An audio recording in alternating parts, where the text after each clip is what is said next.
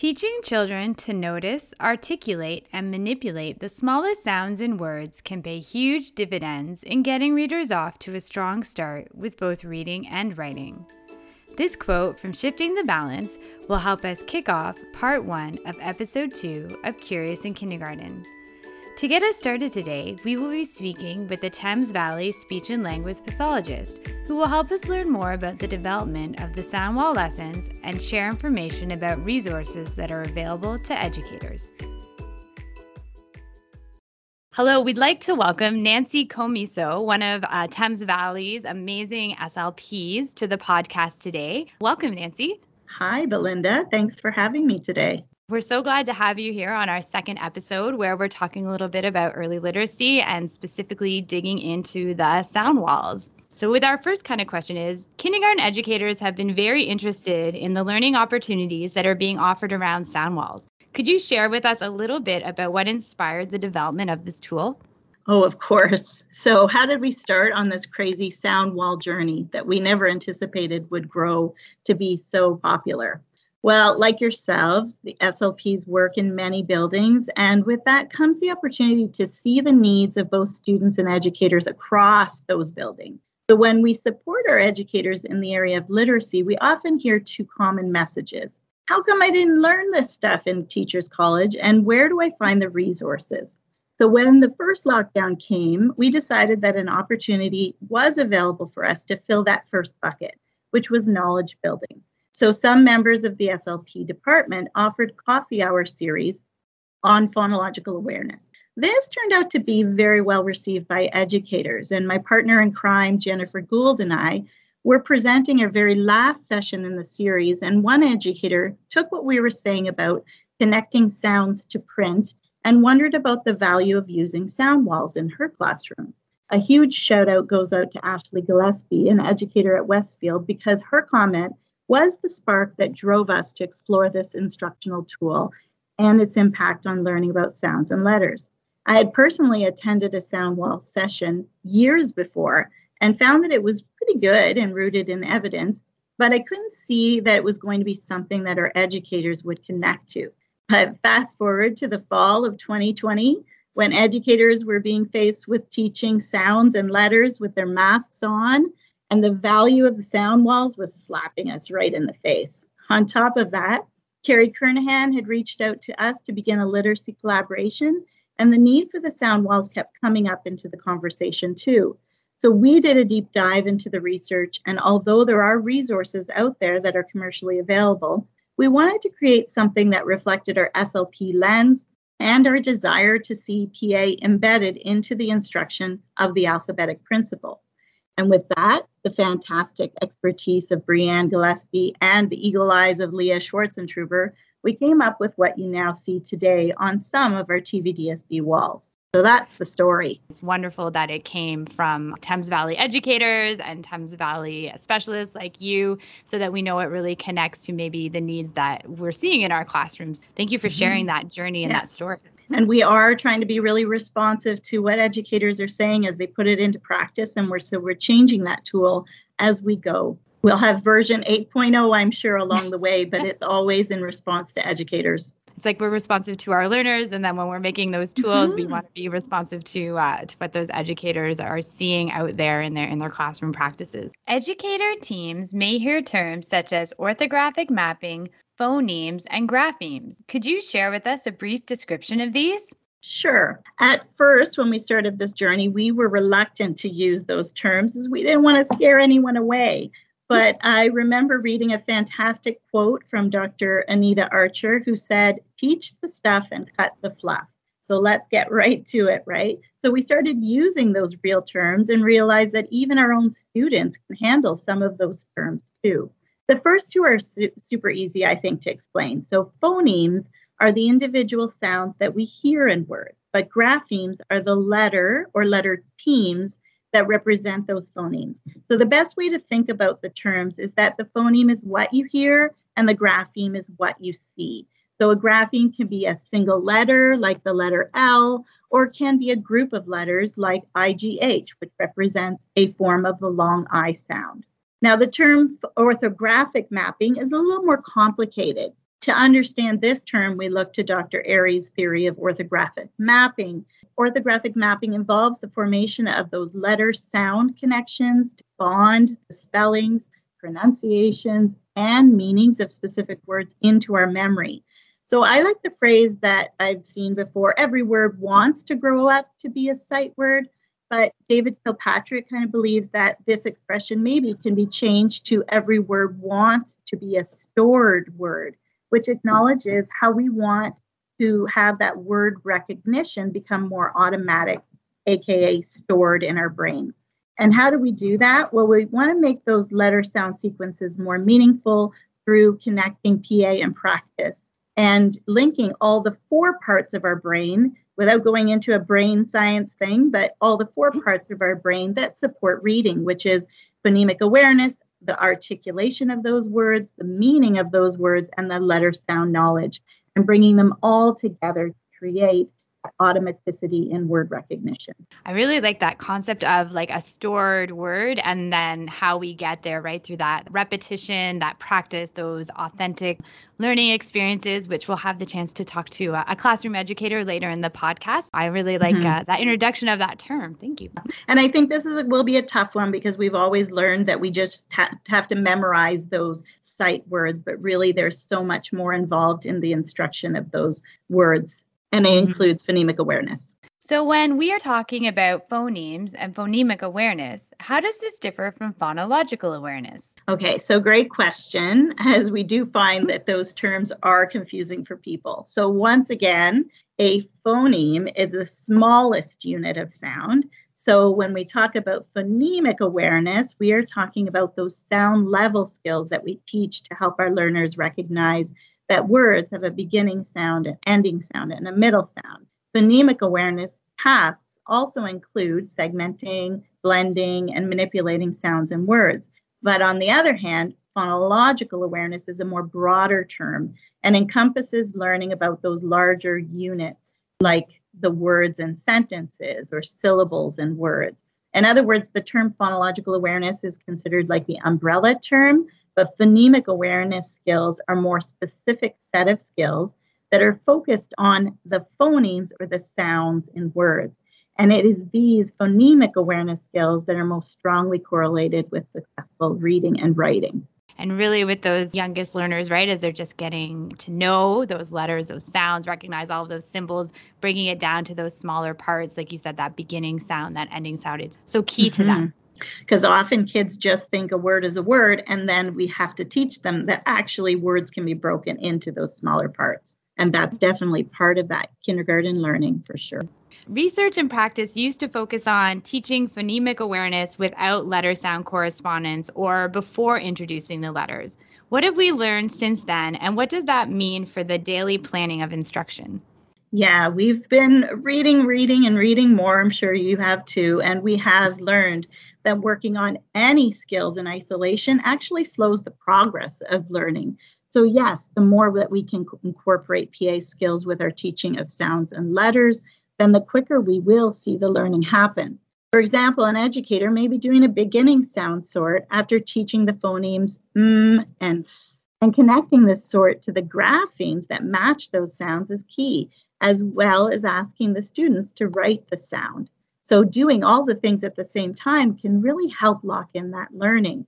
And then when you get to a more complex PA skill, like teaching segmenting of those words, you could practice the say it, chop it writing routine, which emphasizes the value of having kids pause and think about the sounds and the words first before they're rushing to write the word. So in terms of thinking about how PA instruction fits in within an instructional day in kindergarten, I see educators who like to use transition times to do those oral tasks. And we also like it when we see educators do those quick PA drills as warm-ups to working on introducing a new sound or letter connection. So it's even better when the PA drills match your phonics instruction. For example, if you're introducing the phoneme mm, then do some of those PA skills that really sort of hit home the teaching of that phoneme as well. It's also a great way to spark their thinking and sounds before you get down into looking at the letters and how they work within a word. Educators can ask their SLPs to show them where to find some of those tools, such as the 2-minute PA drills or the PA recipe cards, which we know educators love too. And those are some great resources to have on hand to target PA during the day. As we know, learning in kindergarten, it really does occur throughout the day. We might set aside those large intentional blocks, but yes, we don't want to just visit our sound wall in the morning, right? Or visit that skill for a short period of time. I love the idea of adding that into your classroom routines, your intention getters, do it outside, do it down the hall. Mm-hmm. So some great tools out there.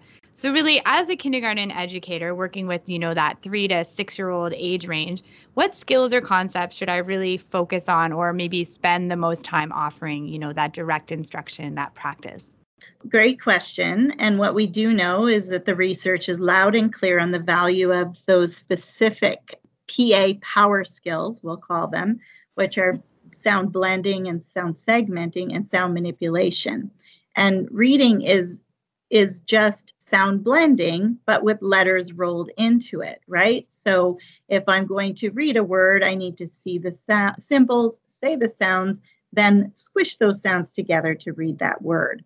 So sound blending practice is really valuable in getting kids primed and ready for that auditory skill. And then we incorporate the letters, of course, to make that more meaningful as the reading process. But on the flip side, in order to be a good speller, we need to hear the word, then segment that word into its individual sounds, and then connect those sounds to the letters that we see. Sound blending and sound segmenting are just two sides of the same coin, really, like reciprocal skills, kind of like if you think about math terms, addition and subtraction. Both are critical to reading and writing. And having said all of that, we have to remember the developmental continuum, and children who are really struggling with these sound level power skills, they may need to work more on some of those easier skills. So we have to keep that in mind and meet our learners where they're at along that continuum. So maybe they're working just on identifying beginning sounds because they can't chop up words. Or maybe we have to go even bigger to bigger units, like working on blending syllables together to really help them do that auditory skill, but with larger units of sound. So those things are really important because you have to understand the progression of phonemic awareness or phonological awareness in general to really know how to move your kids along that continuum to target what they need. Your team has created that nice scope and sequence, and we have that wonderful staircase that kind of shows those various stages that learners might move to. Of course, we know in kindergarten, nothing is ever super linear. Sometimes they move ahead, sometimes they move back, but I really like how you draw it back to knowing your learner and then tailoring or targeting what instruction or maybe what focus you'll do with that, with those learners. Yeah, it's kind of thinking about what that explicit instruction is, maybe with the whole class, and how do you do certain things specific to the needs of your other learners on a small group or individual basis, because we know that, and we absolutely don't want to think that continuum is lockstep either. You're right. But yeah, meeting everyone where they're at is so important, especially in kindergarten. So one of the fun aspects that the children really love to do, is locating, their voice box and finding out where all those sounds happen within their mouth, within their throat. Why is that such an important strategy or tool for the children to practice and have? They do love talking about the voice box, actually. That's a funny one. I really like Mary Dahlgren's quote that she says that teaching the speech features can act like the mental Velcro that helps to stick the knowledge of sounds to the knowledge of graphemes. So we want those two things to stick to really make a solid phoneme grapheme connection. And we know our brain is wired for language, but not wired for reading and writing. Therefore, we need to use that multisensory approach to learning that helps make these chicken scratch symbols meaningful for our learners. And so talking about speech features and linking them to the grapheme is like turning up the volume on the sound a little bit. And attending to those speech features is even more important when it comes to learning about vowels. They are super tricky for kids. And if you look at the vowel valley on a sound wall, you'll see why, because some of those vowels are really closely positioned, so they're kind of made in the same way, and we give them that opportunity to really hone in on how those sounds are made, so when they're connecting those sounds to print, they can really think independently about what they're doing with their mouth when making those sounds. If you visit the SharePoint, you can see a really good example of using a short vowel song in the classroom. And my educators that have done it have really found that that's helped those tricky phoneme grapheme connections for our learners. And sometimes the way we make our mouth move or we activate it, right, could send us maybe to the wrong letter sound or that connection. So having that practice, that repetition and those images up can really help mm-hmm. children navigate, the different sounds and maybe be a little bit more accurate or more easily able to find what they're looking for. Mm-hmm. What parts of the sound wall lessons provide key information and learning for kindergarten children based on that scope and sequence that we talked about earlier? So as a kindergarten educator, if I'm looking at your lessons and I'm thinking of hanging up and creating my sound wall, where do I really want to focus my attention? Great question. So the sound wall lessons are cumulative. So we believe that the first 5 groups of lessons are the work of kindergarten. These mm-hmm. are the lessons that teach those simple consonants and short vowels. And we know that the lessons are long, but we wanted to include the breadth of what can be done to really help that learning stick. Consider these lessons like a visit to our favorite buffet restaurant or something. So you know that you can eat everything on the menu, but if you want to pace yourself, then maybe you're going to start with just your favorite or technically our favorites. The key parts of the lessons that we think are the most critical are introducing the phoneme by teaching those articulatory features of the sounds, and then asking your kids to discriminate those learned sounds one from the other, and then finally incorporating that letter formation piece, which is known to be a valuable component to locking that phoneme-grapheme connection into our brains. The other part that's really important to note about the lessons is that the scope and sequence includes the teaching of 4 simple consonants for every group, so 4 simple consonants, and then inserting one of those, a teaching of a short vowel. And the goal of this is to get children to begin to see how sounds and letters work. We want to help them to understand why are we actually teaching them this stuff. And it's because those consonants and then a vowel can then be created to build words and see words. And that's how it makes it more meaningful for them. And of course, we have incorporated PA within those early lessons so that we're still encouraging those power skills. So even though you're not asking kids to segment or blend, you as the educator really modeling how that works and layering those steps until they're ready to do it themselves. And that modeling piece, especially in kindergarten, right, is so key that, you're showing children there's a reason why we're learning this and showing how it can be connected to some of that authentic learning maybe they're doing in play, bringing it back, connecting to the sounds that you've already learned. And once they're able to build and make those words, I always see that engagement light right up when they start to make words on their own or read those simple CVC words. So it's nice that you've created that combination in the lessons where you get a few consonants, which we know are so important, and then that vowel to help encourage that next level, especially for those who are ready. Mm-hmm. We kind of talked about how the sound walls encourage, that multi-sensory approach to learning sounds and letters as children are building towards, that automaticity. What kind of tools or materials or manipulatives would you recommend that educators have on hand or maybe have available in the classroom? Do you have any go-to tools, manipulatives that you'd like to share? Yeah, it's a long list, but I have my must-haves for sure. But all children, we know, respond when you do that multisensory approach to learning for any skill level, right? So when it comes to that, making that sound letter connection stick, we love incorporating those whole body tasks like jumping to do segmenting of phonemes, using your fingers to do that counting. So you don't need to buy any of those things, just incorporate those into your instruction. The word cheer is a loved thing by all kids, to chop up words by touching your head for the middle sound, your head for the beginning sound, your mouth for the middle sound, and your legs or your shoulders for the ending sound. And when listening for sounds, especially with kiddos that are maybe in need a little bit more, manipulatives are there because those manipulatives are there and they make that sound concrete. So using objects such as counters or Unifix cubes or poppets or and especially Elkonin boxes. Those are those sound boxes that have kids tap the sounds as they hear them, are a must-have, I think, on hand. And of course, a good word list, right? You want to have those word lists ready to go if you're working on all the words that start with a book or all those CVC words that are hard for everybody to think of on the spot, but if we've got a good word list, that's really valuable too. And we also like pictured objects or that can be set out as invitations so that kids can start to explore the sounds that you've already explicitly taught. So if you work on those first sounds in group one lesson or something, then put out pictured objects that sort of have those beginning sounds. And of course, we want our learners to begin to make the connections to letters. So having those magnet letters are a great learning tool to give them access to, and dry erase boards and sky grass ground writing maps are so important. And I'm starting to use Etch-a-Sketch doodle boards, but they're also something to make things a little bit different for a student. Our students, I really find that they're changing things up at centers is really helpful too. And we've also created lots of versions of the sound walls, mini cards, and cards that don't have all the information. And we've really seen lots of educators putting that into practice within centers or within play. So that's exciting to see.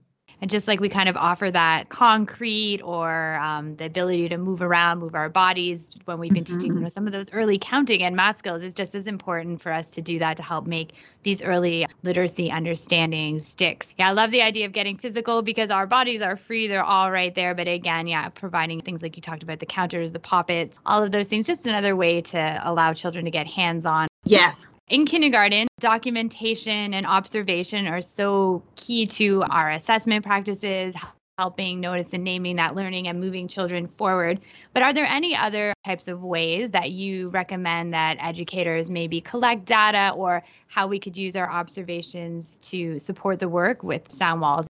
Yeah, great question. And I kind of see it in two parts. So it's kind of a little bit of a tricky question, because I think that your observations as an educator and your documentation can only be effective if you sort of understand what you're looking for and if you understand how those skills develop. So I've often spent time with educators helping them to understand these critical skills and how they develop. That will help them be more aware of what they're looking for in their learners, right? So helping them to understand how PA develops, how letter sound knowledge develops, can also help them to track their progress and choose a next step in learning. So we believe strongly that data drives instruction. So we think that it's important to use phonemic awareness screener or phonological awareness screener to help you have some baseline knowledge of where your children sit at along that PA continuum, and even the same thing for letter sound knowledge, because these are really valuable pieces of information to really give you an idea of what you're going to target as a whole class and what small group or individual needs are out there within your classroom. And so we like the PA planning tool, which is something that it has those steps within the PA continuum, but allows educators to put names under different skills so that they can kind of keep an eye on those particular skills for those kids. And so when they're doing those PA drills sort of at transition, they can track those responses with their students so that they can monitor that progress. We also encourage educators to really attend to the authentic writing samples that our learners are putting out, right?